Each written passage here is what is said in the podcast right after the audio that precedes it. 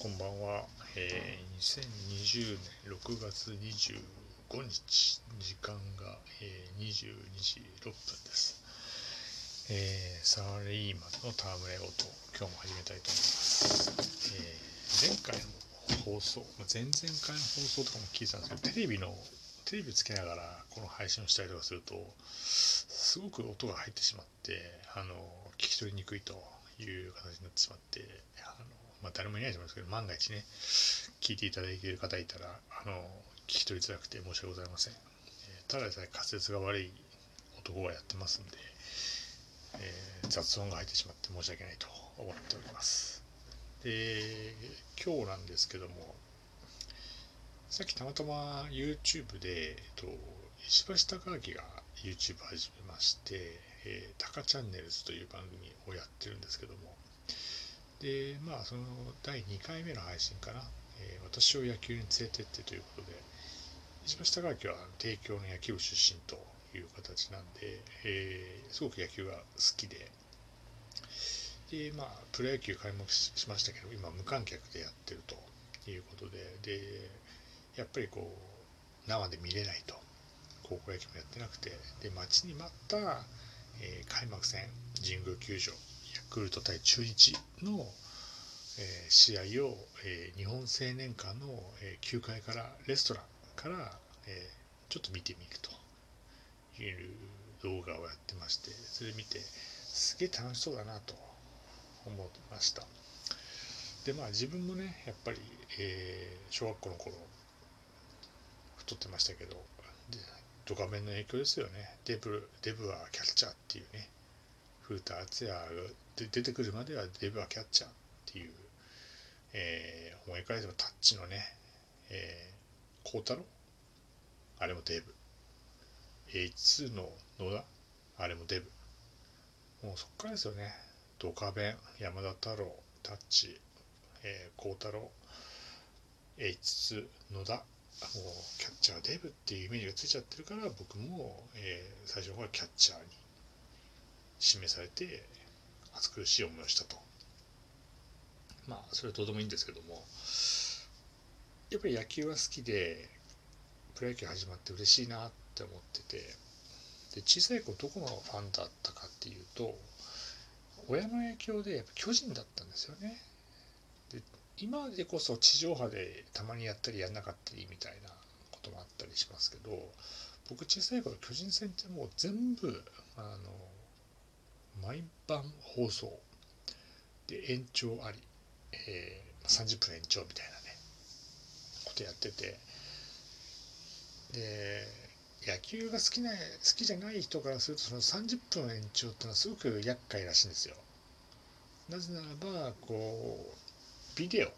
を撮るときに時間で決めなきゃいけないから野球延長するってなると例えば9時から始まるっていう9時ぴったりに始まれば1時間で収まるんですけどもそうじゃない場合は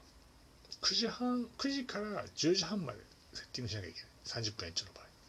そうなってしまうと好きな番組見れないかもしれない。取り取り切れないかもしれない。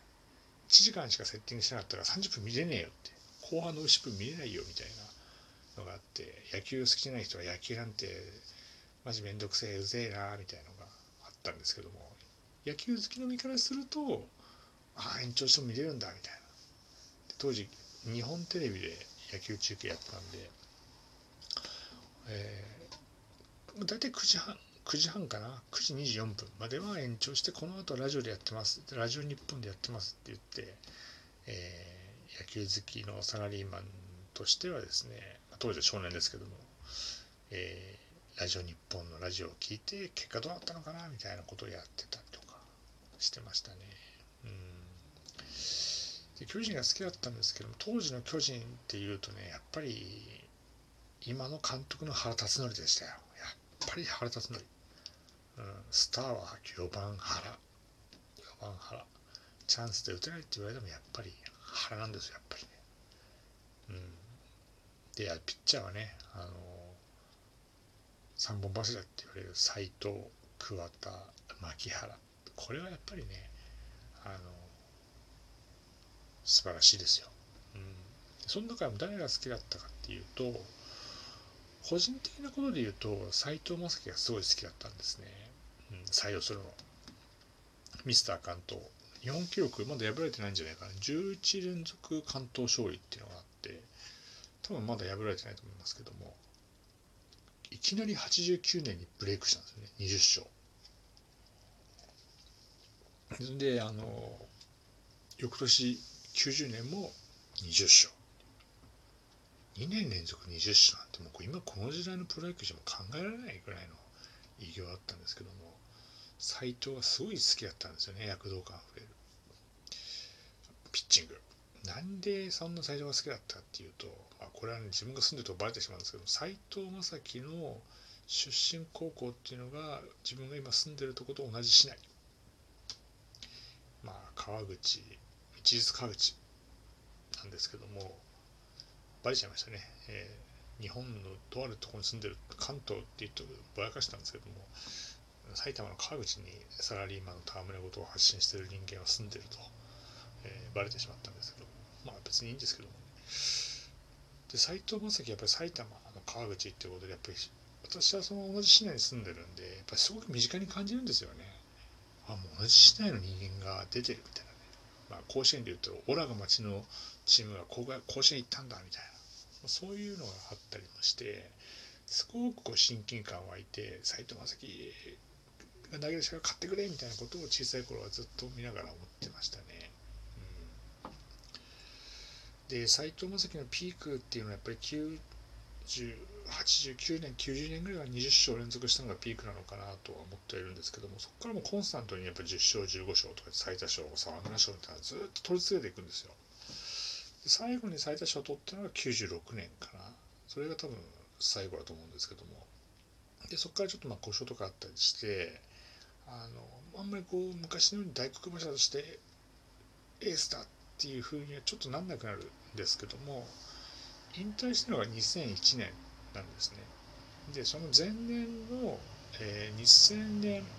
ですよ。2000年、えー、ミレニアム？2000年ってミレニアムでいいのかな？まあ20世紀最後の年。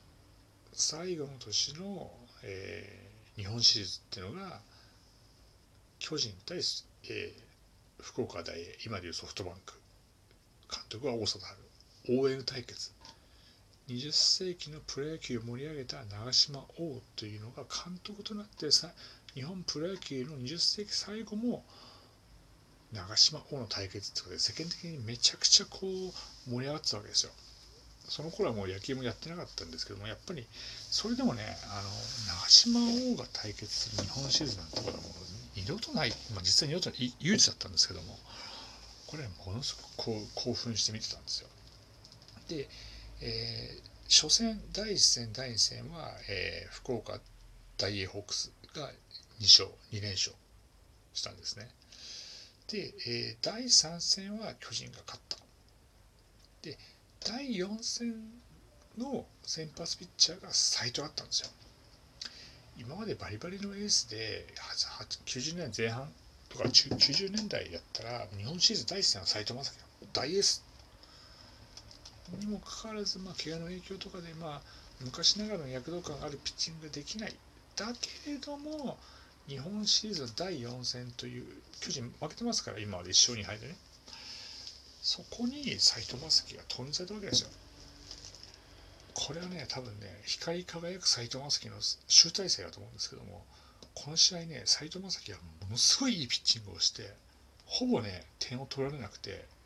え、巨人の勝ちに貢献したというのが、まあ、斎藤正樹の、えー魅力伝説だったんですよね。その斎藤正樹の最後の輝きを見て翌年もこれいけんじゃないかと思ったんですけどやっぱりまあ怪我とかあったりしてうまく投げきれなくて通算多分180勝ぐらいしてるんですよね。あともうちょっとあと20勝したら迷宮から入れたんですけどもまあ残念ながらねあのそこまでは、えー、たどり着けなかったんですけどもやっぱりこう、うん、斎藤正樹っていうのは同じ地元のスターっていうのがねずっと僕の中であるんで、えー、今はもう解説者になったのかな。コーチもちょっとやめてしまったんですけどもやっぱり素敵だなというのが、えー、藤正樹と、えー、サラリーマンということの発信者の関係性というまあ特にね今日も何もオチもないという話なんですけどまあ、野球、プロ野球の話はもうちょっとしたいなと思ってます。で、斎藤正樹の話をこんだけ話してて、斎藤正樹スゲンダー伝説みたいなの散々言ったんですけど、実はぶっちゃけ斎藤正樹よりも好きな選手が、えー、いたんですよ、当時。うん。ね、ここまで斎藤正樹の話して、斎藤正樹じゃねえのか、好きな選手はって、まあ、思う方もいらっしゃると思うんですけども、えー、それは素直に謝ります。えー、斉藤正樹よりも好きな選手が実はいますと。いう形なんですけども、これ12分しか喋れないんで、あともう1分ちょっとでは、その好きな選手のことは語り尽くせないんで、それはね、またあの、次の機会、話す機会があれば、その好きな選手のことを話していこうかなと思ってます。今日はちょっとあの、音の品質をちょっと実験的に試してみて、テレビもつけずに、えー、全く無音の部屋の中でフリートークをしていますんで、えー、少しは